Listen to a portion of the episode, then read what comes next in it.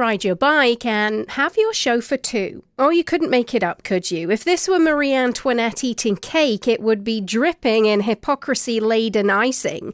Deputy Prime Minister Chrystia Freeland keeps telling you and I she's just like us. But the evidence goes the other way. While she's busy saying she doesn't own a car, bikes everywhere with her kids, and uses the subway because it's healthier, what she actually means is she doesn't own a car because she doesn't need one. Freeland has a taxpayer funded chauffeur, and boy, is she using it around Toronto. Expense records by Blacklock's Reporter show Freeland used a chauffeured car 11 times in the past two years to attend meetings and events. And on top of that giant contradiction, what Freeland doesn't seem to recognise is that some people need to use their car for work, for family, or something like the farm. So while ministers do get privileges, perhaps in this case she'd keep the personal anecdotes to herself. I'm Sarah Mills.